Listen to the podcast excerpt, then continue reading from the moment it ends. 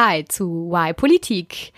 Unsere Frage heute in Folge 4, politische Bewegungen. Warum du nicht auch noch eine gründen solltest. Bitte. Bitte.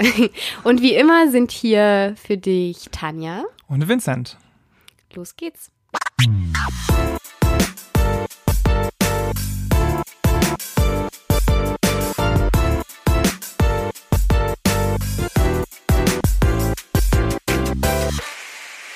Das Motto der Generation Babyboomern in politischen Organisationen war wohl, wenn man nicht mehr weiter weiß, gründet man einen Arbeitskreis. Das Motto unserer Generation ist eher, haben die Alten keinen Schwung, gründ ich eine Bewegung. Okay, schlechter wow. Reim. Wow. schlechter Reim. Darauf war ich nicht vorbereitet. Aber es trifft sehr gut, oder? Denn viele von uns haben viel Frust und wenig Lust, in altehrwürdigen politischen Organisationen aktiv zu werden. Und ganz ehrlich, ich habe das auch erlebt bei den jungen europäischen Föderalisten, wo ich lange aktiv war. Da habe ich monatelang an einem neuen Merchandising gearbeitet und so weiter, versucht immer viele Meinungen reinzubringen und dann letztendlich hat es einigen Landesverbänden nicht gefallen und die haben einfach ihr eigenes Ding gemacht. Da wird es natürlich schon ein bisschen verrückt. Aber ich habe trotzdem nicht meinen eigenen Europaverein gegründet, weil ich natürlich Schade. Vincent, Vincent und Co. für Europa. Vincents Europaclub, ja. äh, nee, denn gute Gründe sprechen dagegen, sein eigenes Ding zu machen und stattdessen eben äh, ja, für bestehende Institutionen sich zu engagieren. Und äh, Tanja und ich haben diese Gründe herausgearbeitet und liefern euch heute Argumente, warum ihr eben nicht eure eigene politische Bewegung gründen solltet. Der Fahrplan heute zuerst wie immer Fakten und Zahlen zu politischem Engagement von Tanja. Dann schaue ich mal in die Zivilgesellschaft und anschließend Tanja auf Parteien. Und beide Male liefern wir euch auch ein Beispiel darum, äh, an, äh, an den Dingen, an denen wir unsere Kritik festmachen. Tanja, wie steht's denn ums politische Engagement in Deutschland? Gibt's heute keine Zugabe? Ja, eine Zugabe gibt's auch noch. Ach ja, du hast recht. Aber äh, ja, klar. Die wollen wir noch nicht verraten. Die wollen wir noch nicht verraten, weil wir uns da ein bisschen widersprechen. Aber das seht ihr später. Um einzusteigen, wollte ich erstmal mit euch definieren, was eine Bewegung überhaupt ist oder was wir heute in dem Podcast damit überhaupt meinen. Und dafür habe ich äh, tatsächlich erstmal kurz auf äh, Wikipedia geguckt. Ähm, wie immer, beste wie Anlaufstelle. wir sind ja kein, wir schreiben ja kein wissenschaftliches Essay. Ähm, aber genau, Wissenschaft, da gibt es nämlich auch den Begriff, Begriff soziale Bewegungen.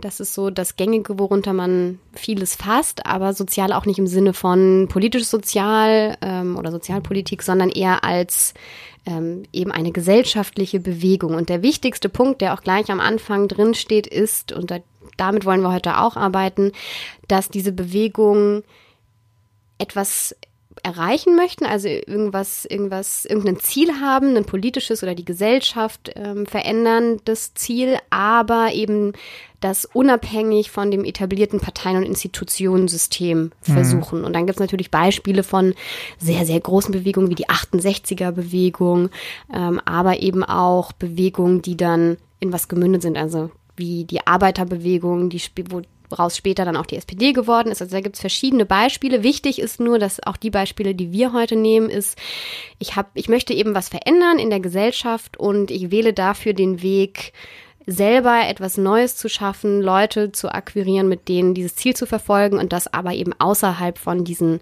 etablierten Strukturen, die es schon gibt. Sind wir uns einig? Vincent yep. nickt. Sehr gut. Ähm, wir haben uns das ein bisschen rausgesucht, weil das gerade auch so ein Phänomen ist. Das kommt viel wahrscheinlich auch dadurch, dass es durch die Digitalisierung einfacher wird, sich in Gruppen zu organisieren oder erstmal eine Facebook-Gruppe zu gründen und zu sagen, wir sind jetzt eine Jugendbewegung und Leute einzuladen oder auch eine eigene Internetplattform, eine Webseite zu erstellen. Es ist einfacher, man kann sich dezentraler auch Menschen miteinander verbinden, eben wenn man auch nicht an einem Ort lebt. Und in den letzten Jahren und gerade im, vor der Bundestagswahl sind sehr, sehr viele neue Initiativen und Bewegungen entstanden. Und Genau, dann gibt es viele, die das immer ganz cool finden. Also irgendwie ist es auch schick und hip und cool, wenn man sagt, ich bin Teil einer Bewegung oder Mitglied, wenn man das überhaupt sagen kann. Mensch. ich bin eine Bewegerin. ähm, genau, es ist irgendwie hip und es ist cooler zu sagen, ich bin in einer Bewegung, als zu sagen, ja, ich bin ehrenamtlich tätig oder ich bin Parteimitglied. Damit, ich bin bei den Jusos. Ja, damit, ja, oder bei der Jungen Union. da reist ja. man jetzt nicht so viel und es ist nicht so toll. Klingt auf jeden Fall weniger sexy, ja. Genau, und ehrenamtlich, also es ist, es war ein bisschen schwierig jetzt Zahlen und Fakten dazu zu finden, weil Bewegungen, wie gesagt, erstmal auch nicht so institutionalisiert sind und das was sehr, sehr Schwammiges ist.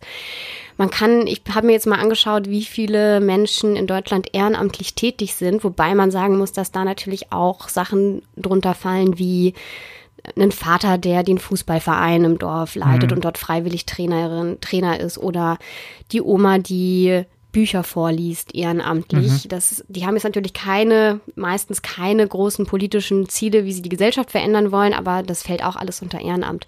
Trotzdem rate doch mal, Vincent. Jetzt mal umgekehrt. In viele- der letzten Folge habe ich dich ausgefragt. Ja. Jetzt du, ja. Fair. Kommt alles zurück. wie viele Menschen sind in Deutschland denn ehrenamtlich tätig? In Prozent oder absolut? Absolut. Okay, also wir haben ungefähr 80 Millionen. Ich würde sagen 35,8 Millionen. Weniger. Ah. Äh, Es sind, also laut Statista, da habe ich die Zahl her von Hm. 2000, ich glaube 16 war die, oder 17 sogar, ich 17 sogar, ähm, waren 14,89 Millionen Menschen ehrenamtlich tätig. Ui, das sind ja wirklich weniger, als ich gedacht habe. Genau, ich habe auch andere Zahlen gefunden. Da ist natürlich wieder die Frage, wie haben die das erhoben? Ich würde Hm. mich jetzt auf die Zahl auch nicht so verlassen. Okay, aber es sind nicht so viele und von diesen, die aktiv sind, sind ja auch dann die wenigsten politisch aktiv. Ne? Ja, das stimmt. Und das, was man auch sagen kann, ähm, ist auf jeden Fall, dass vor allem junge Menschen aktiver sind. Also je, je älter man wird, desto weniger ist man oft ehrenamtlich aktiv. Aber gibt es da nicht so eine, eine Delle? Also man ist aktiv, wenn man jung ist, wenn man Und dann nochmal, studiert. wenn man alt ist. Genau, wenn man alt ist, oder? So konkret kann ich dir das nicht sagen. Hätte ich Ja. jetzt auch intuitiv gedacht, aber es gibt so einen ähm, Freiwilligenbericht vom Bundesministerium für Familie und die bringen den alle vier Jahre nur raus und der ist jetzt schon von 2014, deswegen Hm. fand ich den ein bisschen, bisschen arg alt, deswegen habe ich den nicht genommen, aber da war das als ein Fazit drin, dass es anscheinend so ist, dass man je älter man wird, also ich würde mal sagen, wahrscheinlich im Rentenalter wird man vielleicht noch mal aktiver, aber nicht so aktiv wie im Durchschnitt, wenn man jung ist. Und es hat auch was mit dem Bildungsstand zu tun. Und je gebildeter Menschen sind, desto wahrscheinlicher sind sie ebenso ehrenamtlich tätig. Okay. Check. Also die ganzen Abiturientinnen und Abiturienten, die ihre Bewegungen gründen. okay, dann gehen wir weiter. Äh, Das war unser Ausgangspunkt und um was es geht. Und jetzt kommt die erste Perspektive.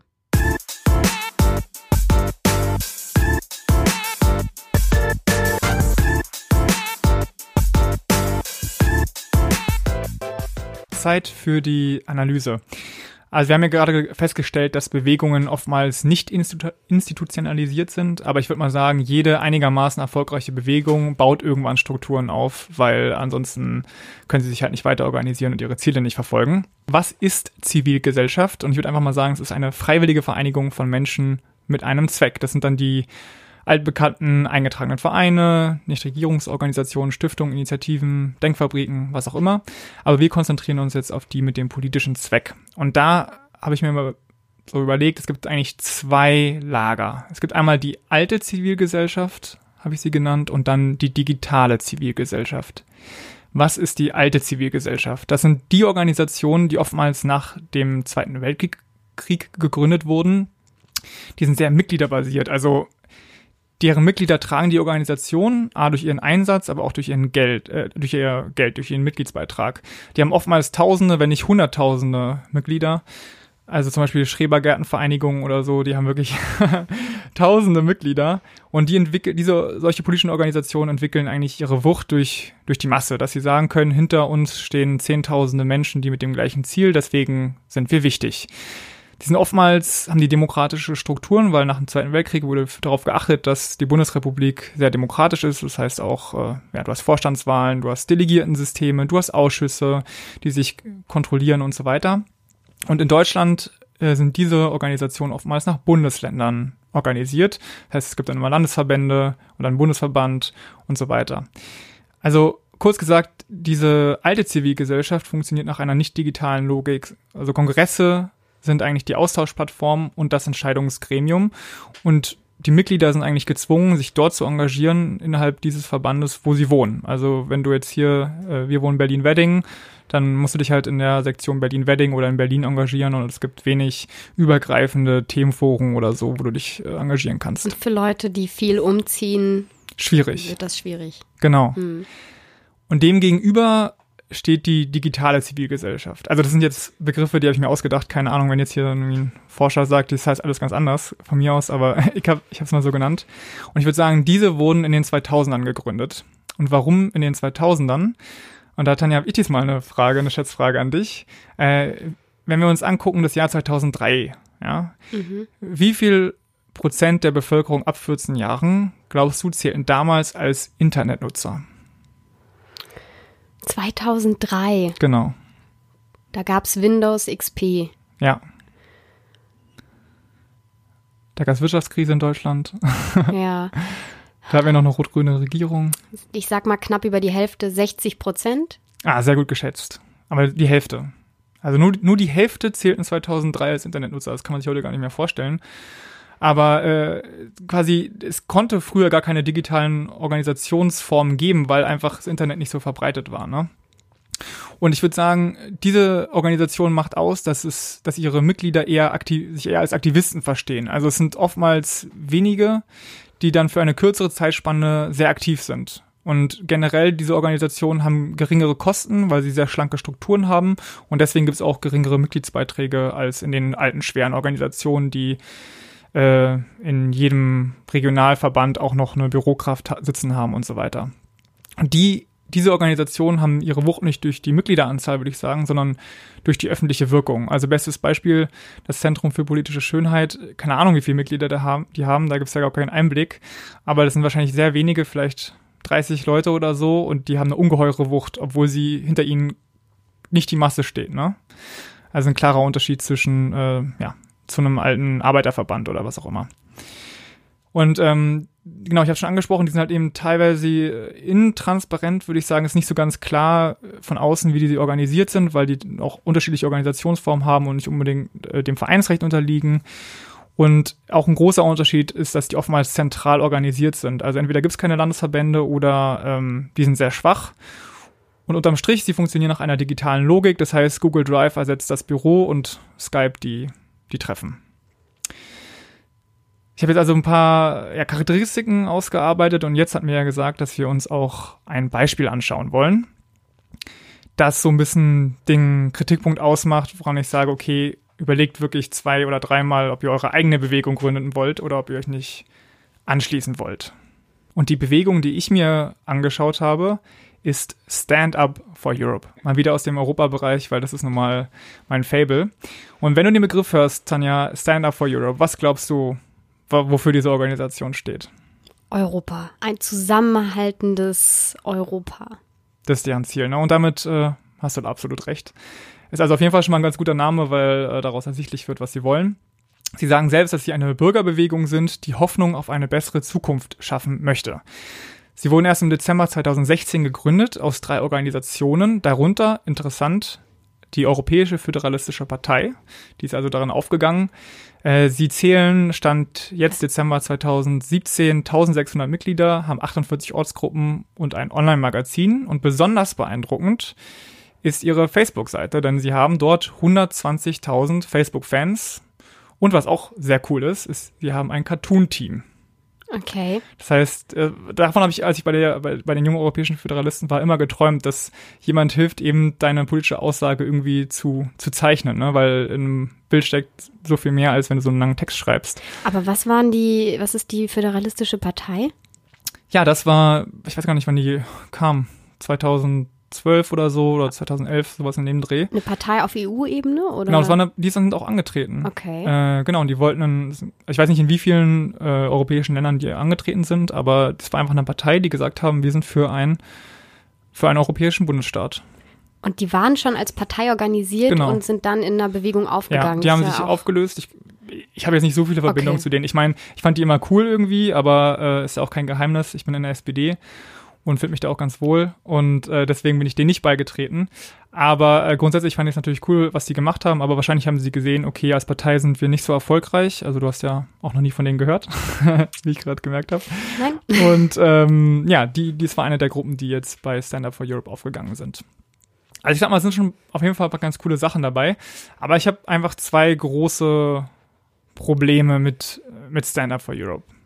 Punkt eins ist, es gibt halt genau schon so eine Bewegung mit genau dem gleichen Ziel, nämlich die jungen europäischen Föderalisten und für die Älteren die Union der europäischen Föderalisten.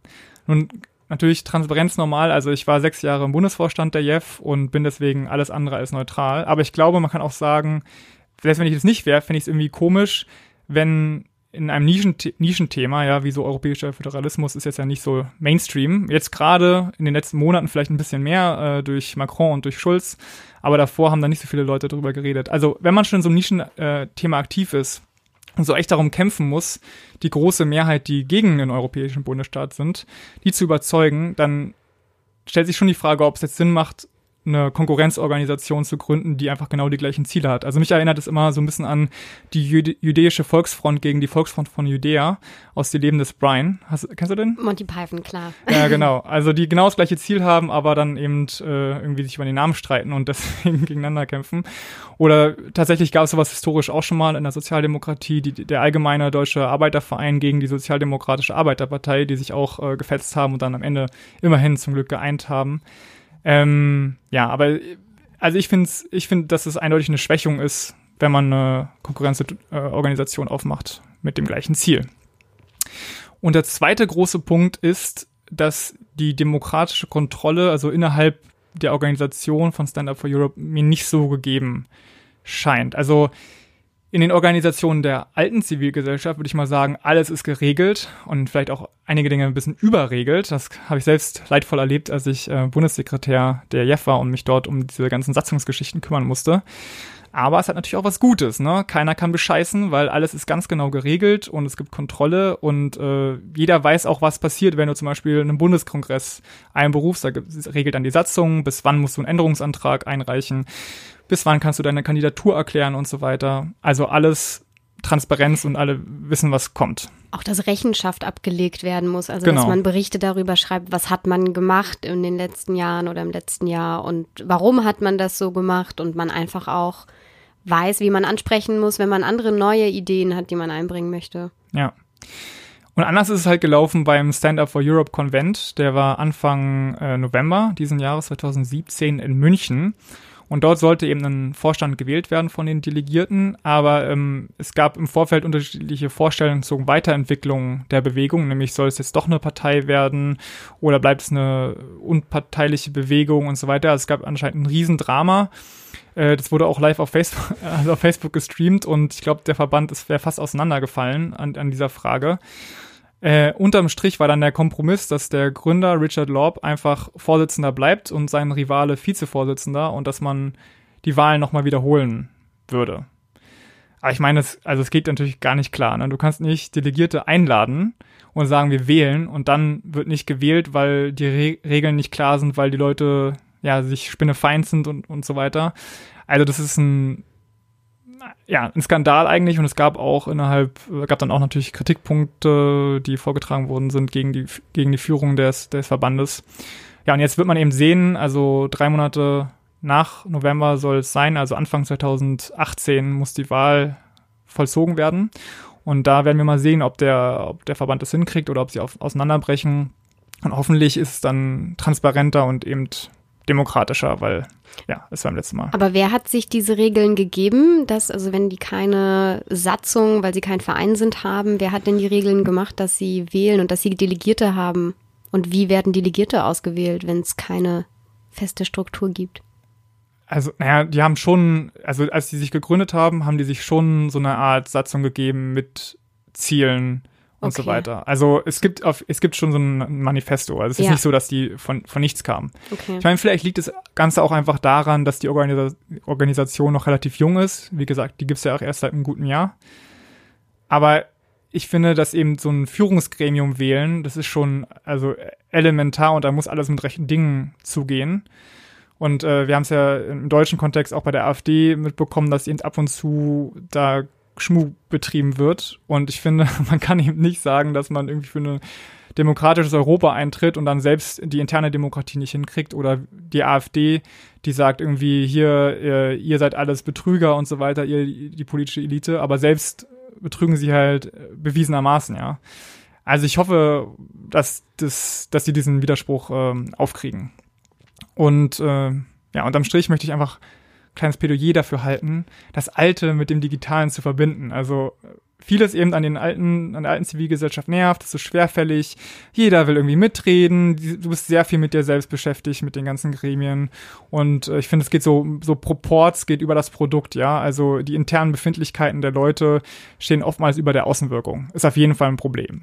Und gerade in der Zivilgesellschaft oder jetzt bei einer, sagen wir, wenn junge Menschen sich zusammentun, um für Europa zu kämpfen, das sind junge Menschen. Wenn man zu denen hingeht und sagt, hey, ich hätte da so eine Idee, lass doch mal irgendwie unsere Ziele und Inhalte in Comics verarbeiten, werden die wenigsten sagen, mm, lass erst mal schauen, vielleicht eher nicht. Das ist ja. in anderen Strukturen, die nicht so in jungen Vereinen organisiert sind. Also wenn man jetzt zu einer großen Volkspartei geht, kann man halt nicht zum Parteivorstand hingehen und sagen, ich habe da eine tolle ja. Idee, mach das mal.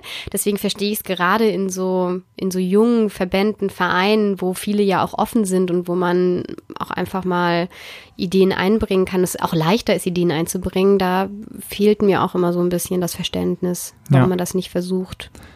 Ja, vor allen Dingen, weil eben dann auch viele der positiven Punkte der alten Zivilgesellschaft irgendwie über Bord geschmissen werden. Denn äh, viele der dieser alten Organisationen machen eben Basisarbeit, ne? Die sind halt richtig vor Ort aktiv und machen dort äh, auch politische Bildung und so weiter, die so, so wie ich, also ich bin das beste Beispiel, bin da irgendwie zur Abi-Zeit reingekommen und habe dann erstmal gelernt, wie Demokratie überhaupt funktioniert, ne? Durch die verschiedenen Stufen irgendwie Landesvorstand und dann irgendwann Bundesvorstand und so weiter.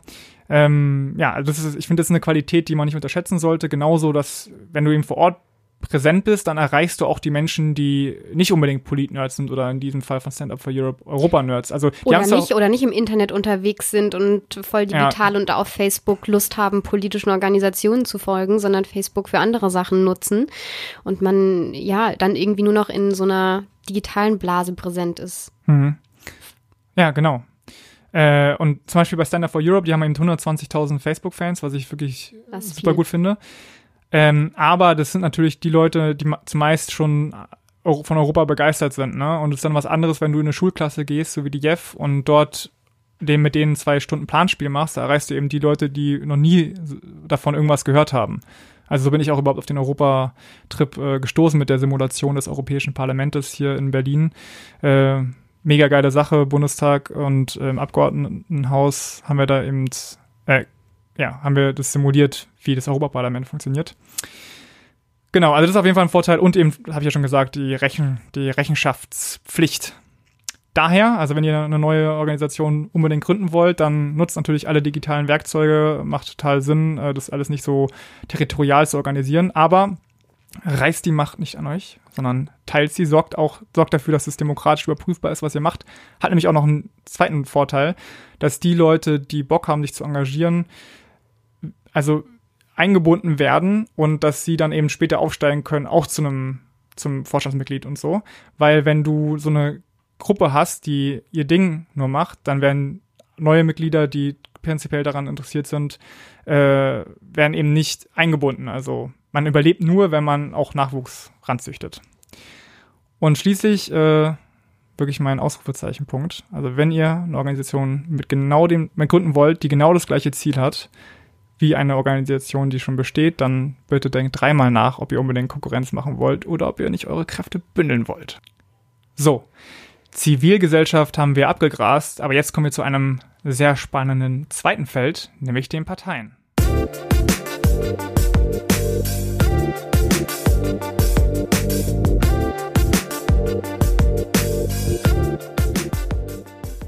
Parteien sind schon etablierte Organisationsformen, also wo man auch eine Satzung braucht und sich anmelden muss. Trotzdem gibt es vor allem ähm, seit diesem Jahr, seit Anfang des Jahres 2017, hat sich eine Partei komplett neu gegründet, die sich selbst auch als Bewegung bezeichnet und sieht. Was ist das für ein Twitter? Genau, ein Twitter. Also sie sind als Partei gegründet worden 2017 im April und heißen Demokratie in Bewegung. Da steckt auch schon genau das Bewegung im Namen. En marche, ich höre dir ja trapsen. Alles bewegt sich. Und die, also die, die Partei ist im links-progressiven Spektrum, könnte man sagen, angesiedelt, so von also ihren guten. Inhalten her. auf der guten Seite, das hat Vincent gesagt. Und die haben mh, mm, die haben natürlich sich auch eine Satzung gegeben und haben auch Grundwerte, auf denen sie basieren wollen. Und das sind drei. Und die, der erste Grundwert dazu gehört mehr Demokratie, Mitbestimmung und Transparenz. Das zweite ist Gerechtigkeit in ökonomischer, sozialer, politischer und ökologischer Hinsicht in Europa und der Welt. Hört, hört. Und Weltoffenheit und Vielfalt. Das sind die Werte, unter denen sie sich zusammengetan haben. Das Ganze ging hervor aus einer Petition, die auf change.org gestartet wurde. Und da haben mhm. sie gesagt, dass wenn sie über, ich glaube, es waren 100.000, über 100.000 Unterschriften und Unterzeichner bekommen, dann gründen sie eine neue linksprogressive Partei, die dann bei der Bundestagswahl 2017 antreten wird. Und das haben sie erreicht, 100.000. Und aus dieser Petition ist diese Partei Schrägstrich Bewegung entstanden. Mhm. Genau, jetzt wollte ich einen kurzen Disclaimer geben, denn es ist natürlich erstmal gut und begrüßenswert, wenn man sich zum Ziel setzt, das Parteiensystem irgendwie aufzurütteln und was zu bewegen und auch wenn man die Demokratie wieder spannend machen möchte. Trotzdem gibt es ein paar Gründe auch, die dagegen sprechen, konkret auch in diesem Beispiel Demokratie in Bewegung.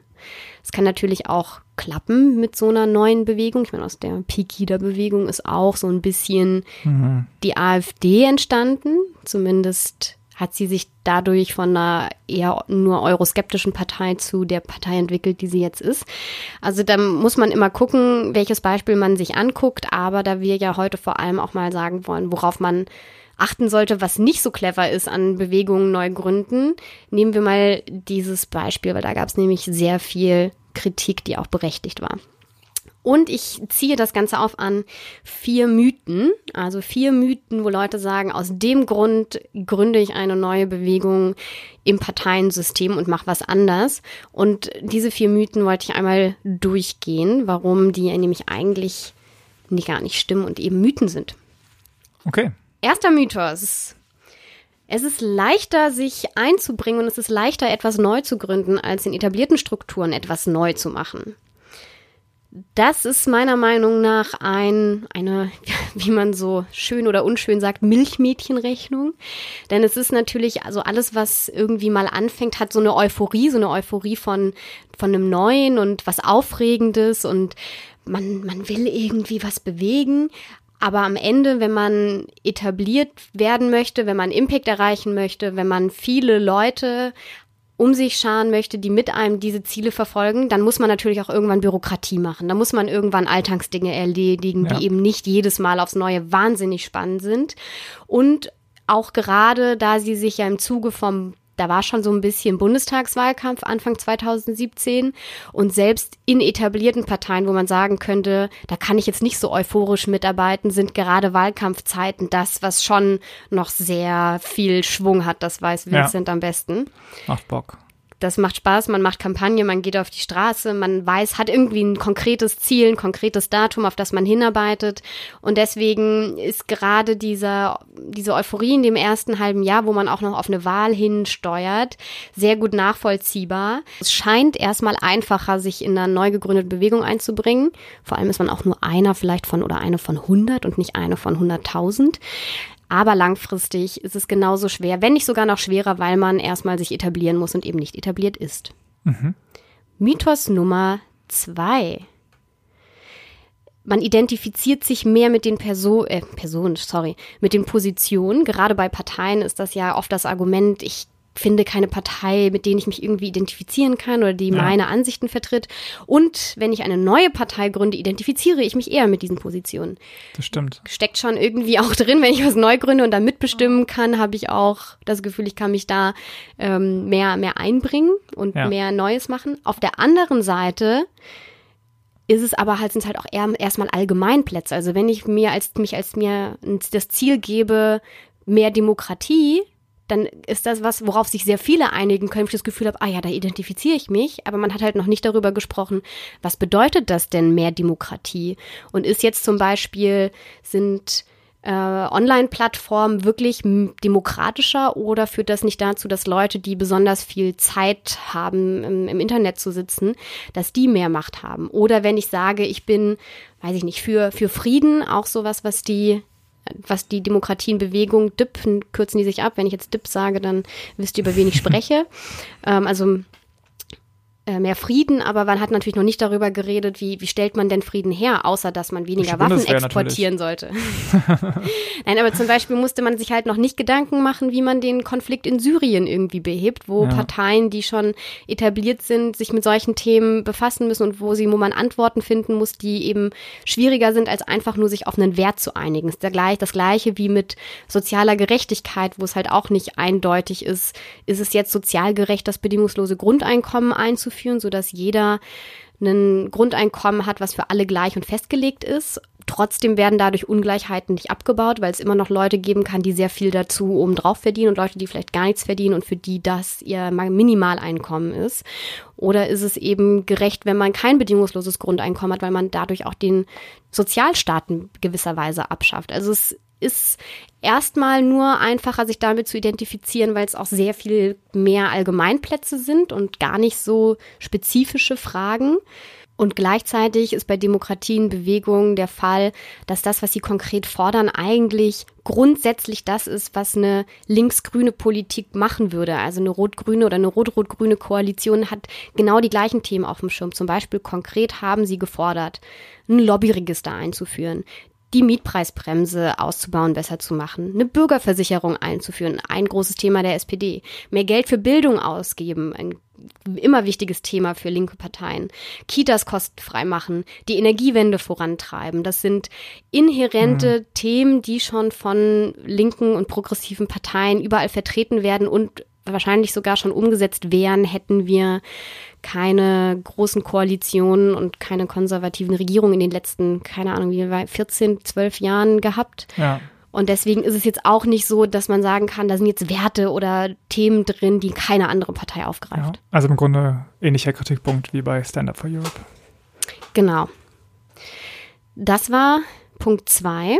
Jetzt kommt Mythos 3 dass die Strukturen in Altparteien einem nicht zusagen. Und da hat sich ja die DIP auch für eingesetzt, dass sie strukturell und in ihrer Organisation was ganz anders machen wollen. Und das fängt bei Wörtern an, dass sie ihre Abgeordneten nicht Abgeordnete nennen möchten, sondern Fürsprecherinnen und ah. Fürsprecher. Oh. Genau, gibt es auch in manchen Vereinen gibt es das auch so.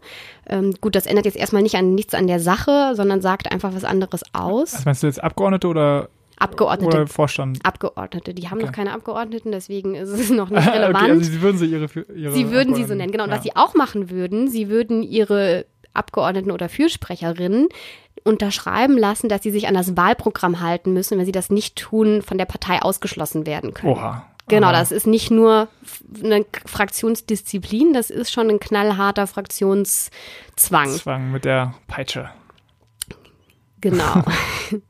Äh, was sie auch machen wollten, ist viel mehr Basisdemokratie ähm, und vor allem Online-Abstimmungsplattformen, wo auch Nichtmitglieder mitsprechen können, was natürlich ähm, schon eine gute Sache ist, was aber die Piraten auch schon ausprobiert haben und wobei mit ihrem, ihrer Plattform Liquid Democracy, da haben sie was ähnliches versucht und es haben sich mit der Zeit einige Probleme ergeben, wie man zum Beispiel das Problem, dass Menschen mit sehr viel Zeit die Abstimmung und Ergebnisse sehr, ja. sehr stark beeinflussen können, wohingegen andere Mitglieder, die vielleicht Vollzeit arbeiten müssen, weniger Einfluss über solche Plattformen haben. Und solche Probleme muss man halt auch lösen. Also nur mit einer Plattform, die digital ist, hat man halt nicht das Allheilmittel erfunden, sondern man muss dann irgendwie konkreter nachdenken, was man damit dann genau machen kann und möchte und was auch auftreten kann. Weil viele Probleme, muss man sagen, stellen sich auch noch nicht, weil bisher sind sie, ich habe nachgeguckt, 370 grob. 370 Mitglieder hat diese Partei, diese neue. Krass, okay, ist aber kleiner, als ich jetzt gedacht hätte. Ja, 370 ist halt wenig für eine Partei, die in ganz Deutschland unterwegs sein möchte. Mhm.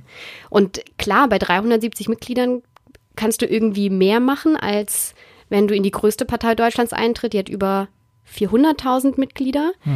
Und genau, bei 370 Mitglieder haben sie jetzt auch noch offene Parteitage. Also wenn die einen Parteitag machen, auf dem Bundesparteitag, darf jeder kommen, der möchte. Okay. Ein paar davon können nicht. Das heißt, so viele sind das am Ende dann auch gar nicht. Und da sagen sie auch, das ist basisdemokratisch, wenn wir alle Leute zu unseren Mitgliederparteitagen äh, ähm, zulassen.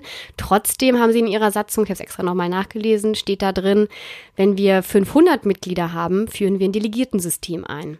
Hm haben auch alle okay, anderen Parteien ja. so ein Delegiertensystem. Und klar, ab einer gewissen Größe funktioniert das nicht. Und dann muss man sich auch wieder bei seinen Online-Plattformen überlegen, wie diskutiert man denn online, wenn man mehrere hundert oder tausend Mitglieder hat. Das ist dann mhm. auch eine Diskussion, die nicht mehr so einfach zu überschauen ist, wie wenn man dort mit 300 Mitgliedern irgendwie diskutiert. Also das klingt alles immer auf dem erst, beim ersten Mal sehr neu und cool, aber wenn man genauer hinschaut, ist es halt, ist der Unterschied, den sie machen, ist der gar nicht so groß. Das sieht man auch bei ihrem ähm, Outcome. Also eines ihrer großen Forderungen ist ja vielfältiger zu sein und inklusiver und vor allem auch mehr Frauen, dass sich mehr Frauen dort politisch engagieren sollen. Und in ihren, bei ihren Spitzenkandidatinnen waren auch sehr viele Frauen drunter, das stimmt. Trotzdem ist der Anteil an Frauen in der Partei von Demokratie in Bewegung nur 35 Prozent. Okay, ich glaube, es ist vergleichbar, aber zu anderen Parteien. Es ist vergleichbar, es ist sogar, also es ist sogar weniger Prozent als bei den Grünen und den Linken. Die Grünen sind die mit den meisten Frauen, das sind 39 Prozent Frauen bei den Grünen. Also okay. da, da kommen sie sogar gar nicht ran. Und sie sind aber besser das, als CDU, CSU, FDP und AfD sowieso. Also mhm. CDU liegt bei 26 Prozent, ähm, die FDP bei 22 Prozent. Also die FDP, ey. Das ja, die CSU okay. ist noch schlimmer. Genau, also da tun sie, ich verfolge die ja so ein bisschen und die tun schon viel, um andere Bevölkerungsgruppen wie eben auch Frauen oder auch Menschen mit Behinderung oder Menschen mit Migrationshintergrund anzusprechen. Da machen sie wirklich viel. Ähm, und dann kann ihnen auch nicht jetzt alles vorwerfen, aber dadurch, dass sie gesagt haben, sie machen alles so radikal anders und man guckt sich dann mal genauer an und vergleicht, was machen sie denn und was machen etablierte Parteien, sind sie halt gar nicht so weit davon entfernt, etablierte Parteien, was die machen. Ja. Und jetzt kommt nämlich der Hauptpunkt. Ich meine, man könnte ja sagen, so what? Die machen halt nichts schlechter, auch wenn sie nichts besser machen. Mhm. Es ist aber doch kein Nullsummenspiel, weil jetzt kommt Mythos 4. Ich habe mehr Einfluss und Macht. Bei Einfluss und Macht muss man jetzt unterscheiden zwei Formen. Das eine ist Einfluss im Sinne von Selbstwirksamkeit. Also ich als Person, die in eine Partei geht, kann dort Sachen mitgestalten. Ich habe dort was zu sagen. Wenn ich einen Antrag einbringe, eine Initiative, dann kann die auch durchkommen und dann kann die auch irgendwie ins Programm, Parteiprogramm kommen. Das ist eher so dann die Form von Selbstwirksamkeit. Und da würde mhm. ich sagen, ja, haben wir ja vorher schon gesagt, bei 400, an die 400 Mitgliedern ist das einfacher als bei 400.000 Mitgliedern. Klar. Aber die andere Seite von Macht, wenn es nicht um Selbstwirksamkeit geht, sondern um Impact, also habe ich Einfluss auf die Gesellschaft? Verändere ich was in der Gesellschaft, was ja eigentlich mein Hauptziel ist? Verändere ich etwas in der Politik? Kriege ich die dazu, sich zu bewegen? Erreiche ich meine inhaltlichen Ziele damit? Muss man halt sagen, ist das in einer kleinen Partei, die beim, bei, der, beim, bei der Bundestagswahl auf 0,1 Prozent kam. Ja, die wollten auf 0,5 kommen, um finanziert zu werden, mhm. aber auf 0,1 sind sie gekommen. Dann habe ich halt, also da, da erreiche ich halt wenig für das große Ziel. So, ich habe zwar eine hohe Selbstwirksamkeit, aber ich habe wenig Impact. Also der ist natürlich immer schwer zu messen, aber ich werde von weniger Leuten wahrgenommen. Ich habe nicht so eine große Reichweite. Wenn halt etablierte Parteien irgendwie ein Thema auf die Agenda setzen, dann ist das was anderes, als wenn Demokratie in Bewegung ein Thema auf die Agenda setzen möchte. Und deswegen glaube ich, ist es am Ende so eine Frage, die man sich stellen muss. Geht es mir auch um die politischen Ziele, die ich am Ende erreichen möchte, die vielleicht auch hoch gesteckt sind? Mhm. Oder geht es mir darum, selbstwirksam zu sein und dann stelle ich die Ziele in den Hintergrund? Das ist halt so ein sehr, mein Fazit wäre daraus so ein Individualismus, den man an den Tag legt, den man aber vielleicht für die Ziele, die man erreichen möchte, überwinden sollte. Und das ist der Grund für mich, warum man keine Bewegung im Parteiensystem neu gründen sollte, sondern sich in etablierten Strukturen findet. Dann gucken wir jetzt mal, was unser gemeinsames Zwischenfazit ist, das wir ziehen das Zwischenfazit für Folge 4, warum du nicht deine politische Bewegung gründen solltest. Aus meiner Perspektive ganz klar, überlegt, welche Motivation ihr habt. Geht es darum, selbst zu glänzen oder geht es wirklich um die Sache? Wenn ihr selbst glänzen wollt, okay, dann gründet eure eigene Veranstaltung und macht euer Ding. Aber wenn es um die Sache geht, dann versucht erstmal bei bestehenden Organisationen unterzukommen. Denn diese bieten eine gute Grundlage, sind demokratisch verfasst und lechzen nach motivierten jungen Köpfen. Genau. Und was ich sehr gut verstehen kann, ist dieser Punkt von, man ist halt euphorischer und brennt irgendwie für die Sache. Und es, ich, es ist auch wahnsinnig wichtig, dass man Spaß dabei hat, was man macht. Also auch in, wenn man parteipolitisch engagiert sein möchte, sollte man daran auch Spaß haben, sonst macht man das nämlich auch nicht lange. So, das kann ich total nachvollziehen. Aber jetzt mein Tipp vielleicht, ähm, warum man trotzdem keine Bewegung gründen sollte, ist nämlich, nehmt diese Euphorie mit und dann lieber mit 100 oder 1000 Menschen in eine etablierte Partei eintreten und was anders machen, als mit 100 oder 1000 Menschen was eigenes gründen. Und es ist nämlich auch möglich, wie wir letztes Mal in unserer letzten Folge gesehen haben, als wir SPD vorgestellt haben. Mhm. Es ist auch möglich, eine eigene Initiative zu gründen innerhalb von so etablierten Strukturen. Also es gibt ja Wege und Möglichkeiten, dass man sich dort mit Gleichgesinnten irgendwie organisiert und dann auch eine eigene Plattform aufsetzt und versucht da irgendwie sich einzubringen. Also Absolut. kann man diese Euphorie irgendwie auch mhm. mitnehmen und sich überlegen, wie kann ich diese Struktur trotzdem verändern und wie kann ich da irgendwie was Cooles, Hippes machen, was auch einen Impact hat und wo ich selbst auch sehr, sehr, sehr wirksam sein kann. Und ich glaube, es schließt sich gar nicht aus, man kann das miteinander verbinden und deswegen fände ich es auch cool, wenn mehr Menschen sich in schon bestehenden Organisationen einbringen. Und jetzt wollen wir wissen, was ihr dazu denkt. Deswegen kommt das Voting. Wir fragen euch nämlich auch politische Bewegungen und die Frage ist, würdet ihr denn eine gründen? Und ihr habt drei Antwortmöglichkeiten auf unserer Webseite. Ihr könnt sagen, nein, ich gründe keine Bewegung. Lieber engagiere ich mich in einer etablierten Partei oder Organisation. Sehr gut, das ist die beste Option. wir sind äh, immer, äh, ihr dürft natürlich immer noch ankreuzen, was ihr wollt. Wir sind auch gespannt, ob die Mehrheit dagegen ist. Das ist aber auch nur nie eine Option, die ihr habt. Ihr habt noch die zweite Option. Ich würde keine eigene Bewegung gründen, aber finde es grundsätzlich gut, wenn andere das machen. Oder drittens, ja, wir brauchen sogar neue Bewegungen, die Dinge anders machen als etablierte Organisationen. Deswegen geht jetzt auf unsere Webseite und stimmt darüber ab.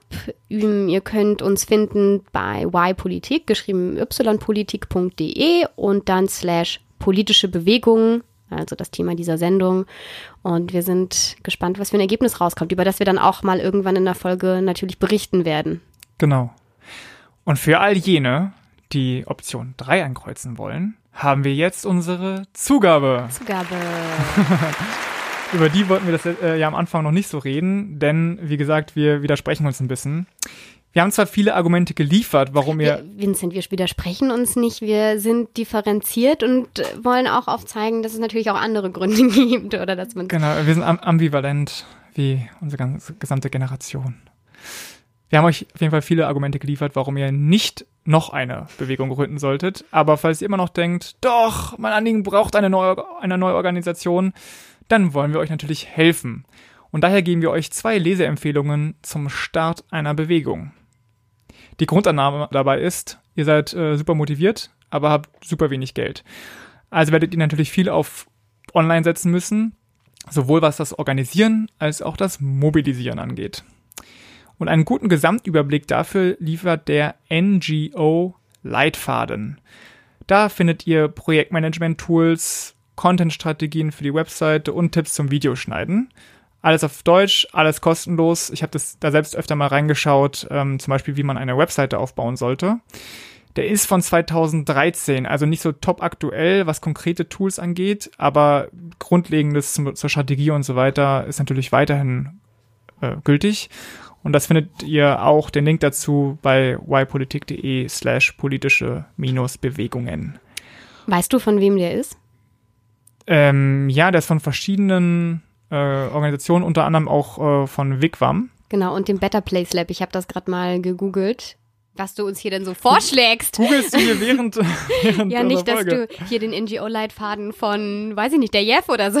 Nein, nein, das Better Place Lab nee. und Wigwam mit Unterstützung von SAP sehe ich hier. Also ähm, gemeinnützige, also außer SAP, die Ja. wahrscheinlich dann, Die war es nicht gemeinnützig. Ja. die haben wahrscheinlich ähm, Online-Möglichkeiten zur Verfügung gestellt, ich weiß nicht. Aber genau, Better Place Lab und Wigwam, ähm, gute Organisationen, die sich für gute Sachen einsetzen. Deswegen auch guter Leitfaden. Genau.